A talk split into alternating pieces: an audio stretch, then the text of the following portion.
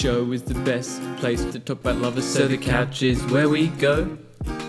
You and your friends at the table listening, laughing fast and then talking slow. And you come over and share it to all your family and friends, and trust me, we'll make it good. Press the play, stop, just enjoy it and laugh and Welcome to In Football Terms. Hello and welcome back to In Football Terms. We're now just um, over a month into the podcast, and we're coming back to transfers, which was a topic that we've somewhat avoided uh, the last few weeks, partly because of lack of activity. Um, but we're back on it, and we're today just giving some insight into the latest transfer that our game has seen, which is Gylfi Sigurdsson to West Ham. Yeah, I'm really excited for this one because, as we just said, we've really been avoiding why this podcast actually started. We've been waffling on about some random uh, global matters outside of football recently, and now we're actually back to the the world of transfers. So I'm really quite keen for this. But yes, so Gylfi to West Ham. Tell me your thoughts. Well, look, I like the transfer, but let's start with West Ham. Um, we know that they're a club that is very close uh, with Nottingham Forest and Tottenham in particular, Yeah. which, which the viewers Yeah. will know from past episodes. Um, I think it's a pretty clear assumption that Nottingham Forest and Tottenham would have aided West Ham throughout these negotiations, whether it just be in an advisory role or or even a scouting role. But I think how we saw this transfer really start, and you can possibly give some more insight into this, is probably a push from the player. Is that safe to say? Yeah, I think, I think there was a there was a, a push for uh, from the player, but I think it was the player initially that kind of saw this as a potential. I don't know whether West Ham really initially saw this as anything because I can understand that. You know, it it uh, Gylfi's negotiations aren't usually overly clear initially where, what what he's looking for in the negotiation, but I think he made it clear quicker than he usually would that this is actually something he's interested in. And then I think what happened then was West Ham took that information and brought that away to the to um, their advisors and spoke to Nottingham Forest, spoke to Tottenham and and the other advisors they have in the game and that's when this really kicked off because I think before that it was really just Gylfi's interest. Then West Ham picked up, but now uh, West Ham's whole advisory team are aware and are helping helping make this happen or They're helping getting behind yeah it. getting behind it and I think so although it was a player's start I think you're going to see a very mutual interest in the end And I think that's actually how we see it go a lot of the time, realistically. Um, moving to the player now, Gylfi Sigurdsson. Uh, it's a player that actually doesn't and hasn't got involved in the marketplace as much as one might have expected in the past. And we were just talking before about how we might actually put this down to how much off the field work that that this player puts in, which goes slightly under the radar, but maybe that's a reason why we've seen him distancing himself from the market in Yeah. recent years. And well, I know we, we all know that Gylfi has many links with younger players, uh, but I don't think those negotiations are more than anything out of simple enjoyment. Um, and now, now that we're seeing him actually take that step into senior football, uh, I think it's it's becoming a lot more serious from from his point of view. We know that he did have a little bit of. Uh, negotiations you could say with the likes of PSG and some Yeah. other global clubs but realistically that hasn't gone too far. I think now he's started to really hone in on, on his game and and uh, and target the areas he needs to target in order to make him more successful. One of the reasons why this transfer got actually more media attention than one may have expected in the first instance is because of this big leak that came out. The uh, it was leaked to the market, and this was the use of a particular word that the player in this case, Gylfi Sigurdsson, used while in negotiations with West Ham, and that word in particular was pumpkin. Now, this was leaked to the media probably about two to three weeks ago, I'd say, and it got a lot of media attention, and I think that's what's brought a lot more media attention to this transfer. Yeah, well, we know that we know that uh, Gylfi is a sometimes unintentional humorous man, and I think so. He he he already had attention from that, you know, with his own nicknames that his uh, his agents call him and and all that sort of thing. And he's a very loved player in our game, and so I think it was normal for him to see some controversy over this and Yep. see some uh, kind of bullying from his agents about this transfer. But then when we started to see the use of vegetable names come into it, I, I really think that's when when the advisors of West Ham started to kick kick things off. And as you say, there's a lot there is a lot of advisors in that in that group West Ham is Oh, in. massively, massively. And they have a very big influence on the game. And they certainly found this uh, this nickname as a very uh, humorous topic, and I think you know we do see as we are just speaking before this podcast, we do see in the game a lot of uh, um, you know nicknames that the players call the clubs or clubs call the players, but this one was just really out there and really unexpected, had no previous link to anything. So I think. Uh, that's why, yeah, as you say, got so much media attention. But just run me through your thoughts because I know that this is, you know, there's a 50 50. Some like it, some some are a bit uh, skeptical of this nickname. Just run me through your thoughts. Well, look, I mean, when I heard this this leak initially, I did take the uh, I did see the funny side of it. You know, Yeah, some people yeah. were like, you know, well, that's just quite weird. But I definitely saw the the humorous side to it. Um, I think it uh it does encapsulate the player's negotiation style a bit. He does, and especially in this instance, uh, it was kind of a method that he used to make uh, his intentions quite clear. Because if you're just wanting to get friendly with the club, I don't think you're going to be calling them, you know, uh, vegetable names, as you said before. So I think the use of pumpkin was actually a tactic from the player in this situation, and one that uh, came with media attention that I think helped push the transfer forward. So I think Yeah, it and really did ultimately, work out. in the end. ultimately, as you say, I think it did actually make the the uh, the whereabouts known to West Ham, know where so that they could see where Gylfi wanted this to go. Because if you're just gonna stick with you know some friendly banter and g'day mate, all this kind of stuff, you're never gonna you know anyone calls you that. But the minute you call them pumpkin, that is the minute West Ham now know that this is this is getting serious and and you know a- as we as we just mentioned this can be seen as a very odd tactic but you know sometimes as a player sometimes as a as a manager sometimes as a club you got to have some some bit out there tactics in order to see see success Yeah, you have to, and we were talking about this before as well.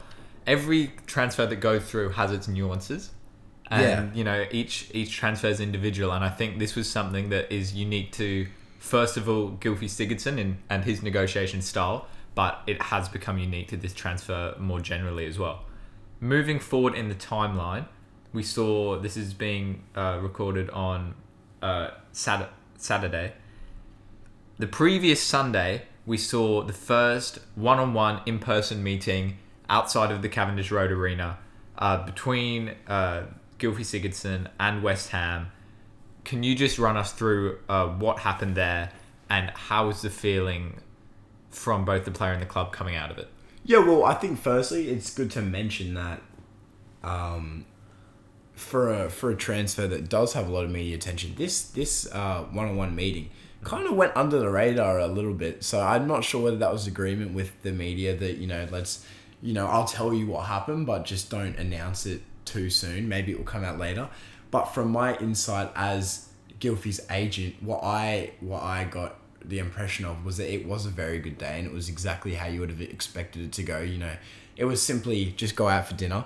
But I think the the reason it was successful was one because it was the Spaghetti House, which is Gylfi's by far favorite food on this planet. Oh, And, by far. And I, I am concerned that maybe uh, it wouldn't have been the most pleasing to the eye seeing him eat his spaghetti at dinner, but clearly West Ham stuck around, so maybe it was.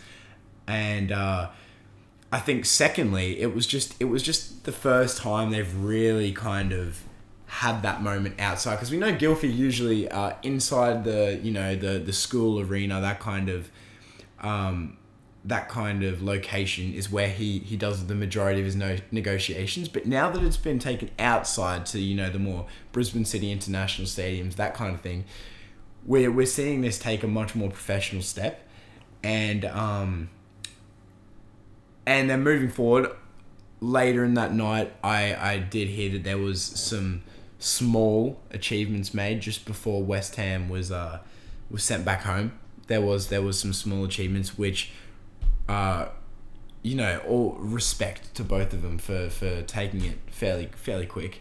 But ultimately the vibe that I got was that it was, as I said, a very good night and both player and club were happy with how it went and I would not be surprised to see another negotiation um, made through one on one meetings.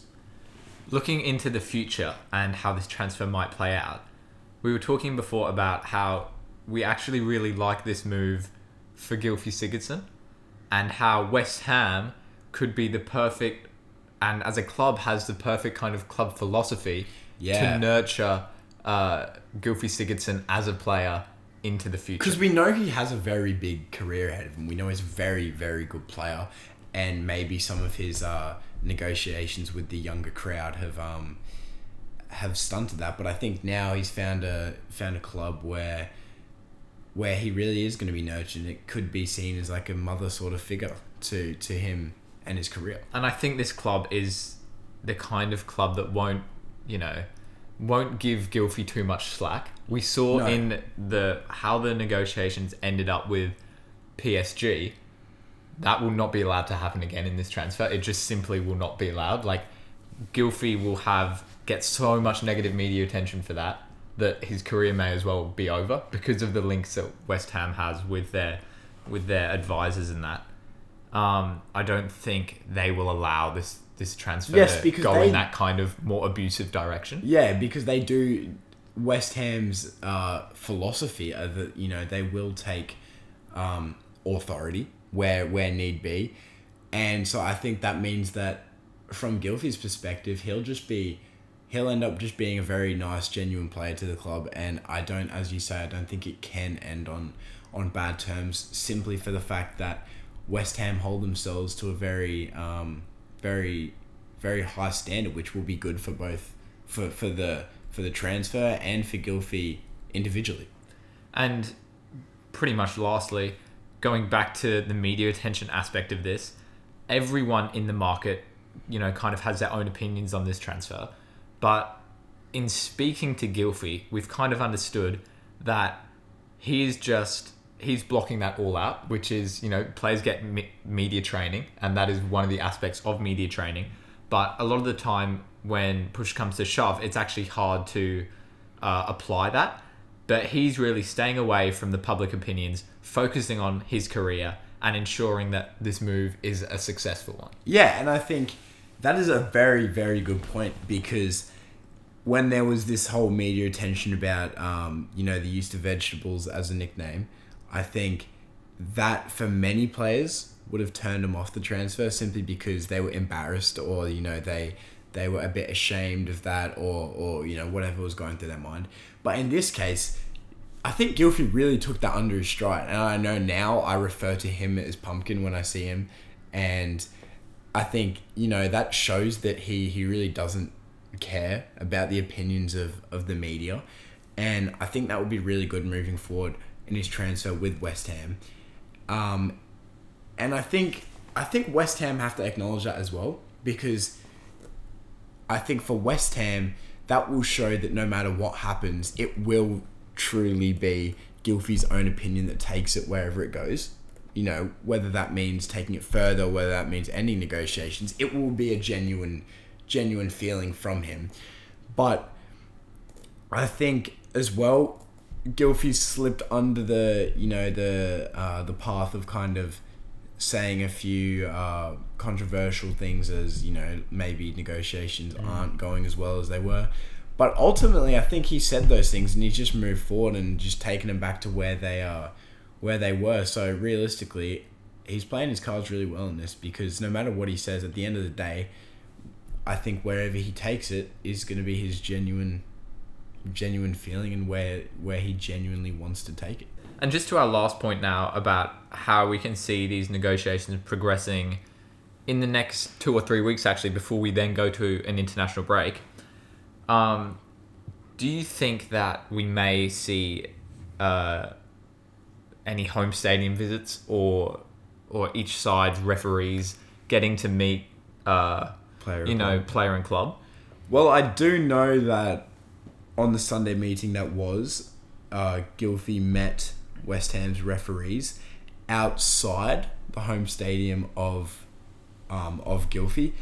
I don't think there was any uh, internal visit or tour in the in the stadium, but I think that is a genuine uh, genuine possibility. And although we said that usually the school arena is where Gylfi thrives, I think this could be a different transfer in the sense that if they if the first meeting they had there was interaction with the referees, that is you quite you know safe to say it's fairly unusual in this game. So I think that is a that is a very clear sign that there will be some home stadium away stadium visits.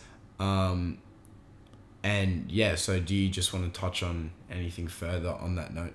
Well, not particularly in that sense. Just coming back to the fact that I think Gylfi did take a slightly different route in this in this transfer. I really don't think we saw quite as many uh, in-person negotiations at the school arena. It was more saved for you know the the online uh, Yeah, kind of yeah, yeah, aspect to the transfer.